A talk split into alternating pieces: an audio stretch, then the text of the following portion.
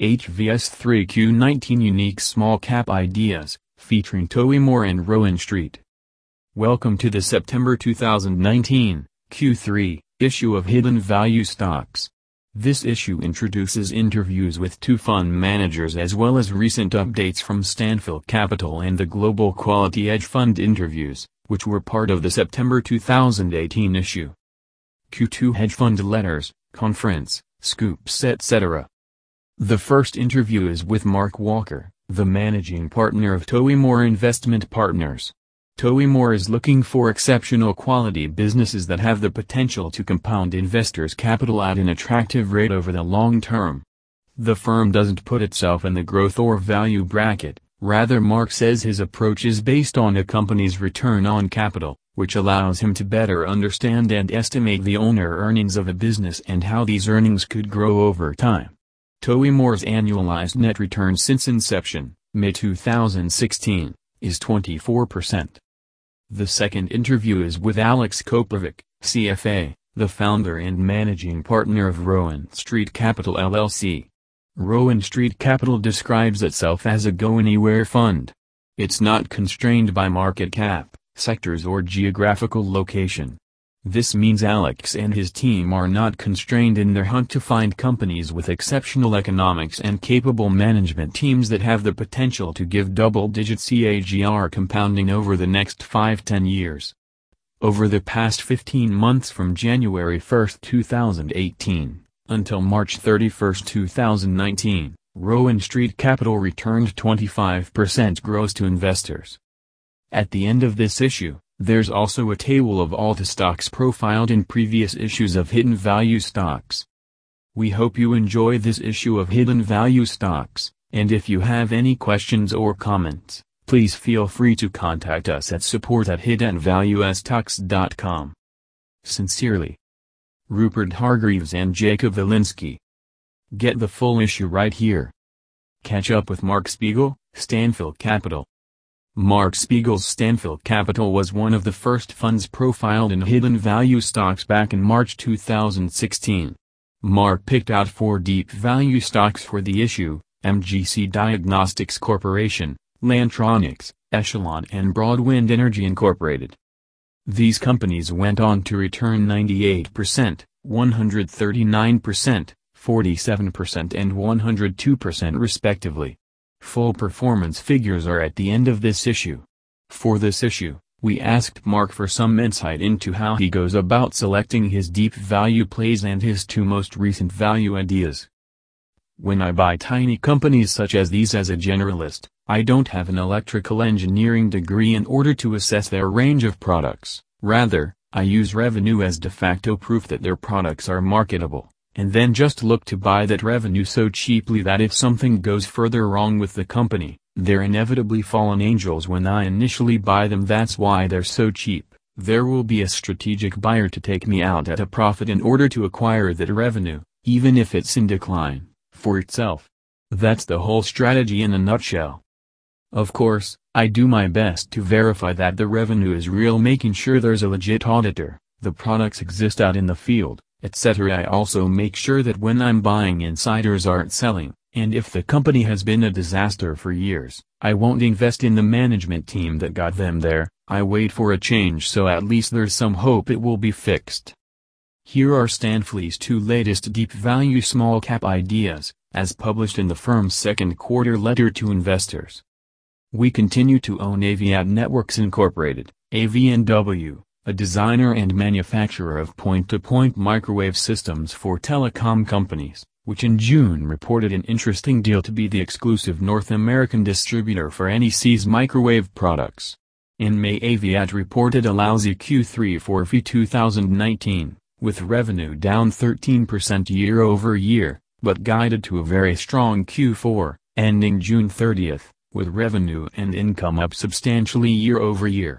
For all of 2019 the company cut guidance to 246 251 million of revenue, a $4 million reduction from previous guidance, and non-GAAP EBITDA of $11 $12 million, a $1 million reduction, and because of its approximately $330 million of U.S. NOLs, $10 million of U.S. tax credit carry forwards, $214 million in foreign NOLs and $2 million of foreign tax credit carry forwards. Aviat's income will be tax-free for many years, thus, GAAP EBITDA less capex essentially equals earnings.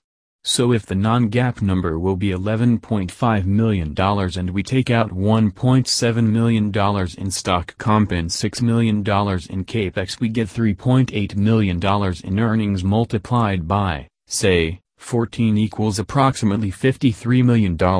If we then add an approximately $29 million of expected year-end net cash and divide by 5.4 million shares we get an earning-based valuation of around $15 share. However, the real play here is as a buyout candidate, Aviat's closest pure-play competitor, Ceragon, CR&D, sells at an EV of approximately 0.6x revenue, which for AVNW, based on the low end of 2019 guidance, would be 0.6x $246 million equals $148 million plus $29 million net cash equals $177 million. If we value Aviat's massive NOLs at a modest $10 million, due to change in control diminution in their value, the company would be worth $187 million divided by 5.4 million shares equals just under $35 share. We continue to own Westell Technologies Incorporated, WSTL, which in May reported a terrible fee 2019 Q4, with revenue down 12.5% year-over-year and a drop in gross margin from 45.5% to 37.6% and negative free cash flow of around $1.4 million. About the only good news here is that the company ended the quarter with $25.5 million in cash and no debt, and, as gleaned from the conference call, normalized FCF burn at Q4's revenue level is only around $900,000. Westell now sells at an enterprise value of only around 0.1x, that is, 10% of, revenue, so on that metric it's clearly dirt cheap but the business needs to stabilize and grow. On the conference call management was confident that later this year there should be enough revenue growth to cut quarterly burn to around $500,000 but break-even now sounds like more of a next year possibility. Westell also suffers from a dual share class with voting control held by descendants of the founder, however, Management has often stated that the controlling family is open to merging the two share classes, and the company is so cheap on an EV-to-revenue basis that if management can't start generating meaningful profits it seems primed for a strategic buyer to acquire it. An acquisition price of just 0.8x run rate revenue, on an EV basis, would be around $3.70 share. Catch up with Quimubril, Global Quality Edge Fund. In the September 2018 issue of Hidden Value Stocks, Joaquim Abril, founder of the Global Quality Edge Fund picked out Ituran Location and Control, ITRN, and Straco Corporation, SGX, S85, as his two undervalued small-cap picks. Twelve months have passed and he's still bullish on these two stocks. Ituran Location and Control. Get the full issue right here. Since our last discussion, shares in Ituran have fallen around 25%. What has gone wrong? There could be different possible reasons. The first one could be that the purchase of Roadtrack for $92 million has generated some dilution in the operating margins because they have lower margins and lower ARPU. Since Roadtrack presents a more cyclical business profile, its customers are mostly OEMs, but it has a greater growth. The second reason could be that the base currency of the Ituran consolidated is USD, therefore, there is an impact by the exchange rate even though the correct way to analyze Ituran is to analyze the income statement in local currency. And third, Ituran is an Israeli company that trades in the US but their main business is in Israel and Brazil, so sometime investors don't understand how FX impacts the company. How is the integration of Roadtrack Holding progressing?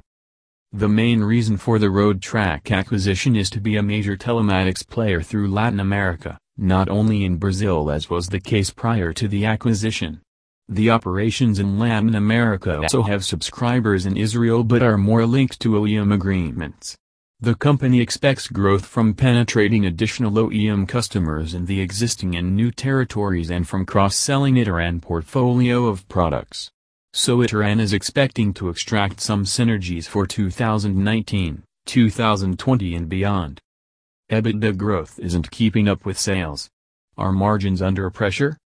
For Q2 and in local currency terms, revenues have grown 33% and EBITDA 24%. When we analyze Ituran, it is key to look at the company with local currencies and follow the trend in the subscribers growth. Also, GAAP EBITDA included some costs related to the purchase price allocation, so in this case, it is better to use adjusted EBITDA. In any case, as I previously stated, the road track business has a lower margin than the rest of the business, so margins are expected to be close to at least 20%. In our valuation, we are using a 20% EBIT margin that includes the expected margin dilution from road track and is close to the 2009 EBIT margin that reflects a worst-case scenario. Why did non-GAAP EPS slump 20% in Q2? Well, in local currencies, EPS is down 13% and the main reasons are primarily related to the acquisition of road track and the increasing losses in Bring investment that is equity consolidated. Financing costs are weighing on earnings, yet the company appears to have plenty of cash on paper. Does this signify a red flag for you? No, remember that Ituran bought Road Track last year and the total cash consideration was $92 million. The split for the cash acquisition was, $76 million debt facility, 12 million share issuance, and $4 million were earnouts. As of June 30, 2019, Total cash and equivalents were $62.8 million and total debt of $76.2 million, so total net debt is $13.4 million or 64 cents per share. There has been an increase in losses at Bring as well, which is one of Ituran's early-stage company investments. How does this business fit into your thesis? At the time being, I'm not considering Bring in my valuation because it's an early-stage affiliate investment. The first investment was in December 2013 with $1.4 million and the total investment, equity method, amount until December 2018 was $4.82 million for a total holding of 46%. Your current price target for the stock is $49, down from $52 for 2020 you gave in your base case scenario last year. Why have you downgraded the PT? Adjusting the EBIT margin to 20% as a conservative scenario is consequential. Also, I will add a new buyback program for a total amount of $25 million before December 2020. Is there any reason that would cause you to sell? Not for now, because the company is growing again with subscribers in its aftermarket business. In Q2 Ituran grew with 21.000 new subscribers, in the range of 20k to 25k. It is important to remember that Ituran is continuing to grow its customer base each year from 2004. Get the full issue right here. Straco Corporation. The company recently had to close one of its biggest attractions. How has this impacted earnings? On January 25, 2018, Operations at the Singapore Flyer have been suspended indefinitely after a technical issue which led to 61 passengers being alighted. This is the main risk of this kind of business so if you invest in Straco you should prepare for it. In terms of financial results, there was a negative impact on the 1Q18, with sales down 32% and profits 60% because the Singapore Flyer was closed for two months until April 1 when it reopened. In my valuation, I was adjusting accordingly my revenue growth number for 2018 to reflect the negative effect but I still think that it was a clear one-off and a great opportunity to increase our holdings in Straco. When do you expect income to normalize? Well, on a quarterly basis it normalized in 2Q18 except for a few days at the beginning of April. On an annual basis, there's a negative effect for 2018 but a better comparative effect for 2019. The last time we spoke, you said the most significant risk to the company's success was the new Shanghai Aquarium, competitor. How has this been playing out?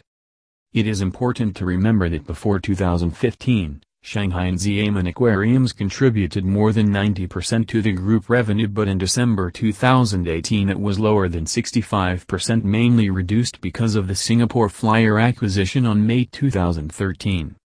For 2018 and the last two quarters, Straco Corporation reported lower earnings as a result of lower visitor numbers and the trade war between China and the US but more importantly, the average ticket yield remains constant. The latest attractions built in Shanghai are Shanghai Disneyland, opened in 2016, and Haichang Polar Ocean Aquarium, opened in 2018.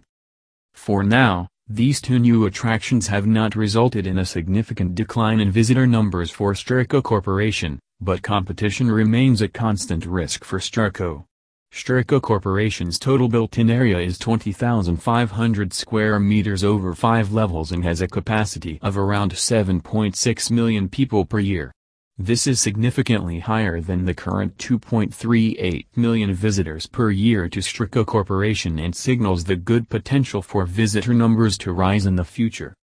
At the time of our first interview, you said rising tourist numbers and acquisitions were key for the company's growth. What's the current trend in tourist numbers and are there any deals expected ahead? For the second quarter of this year, overall visitor numbers to all the attractions decreased by 11.4% from 2Q 2018 to 1.08 million visitors as visitor numbers to our China attractions decreased.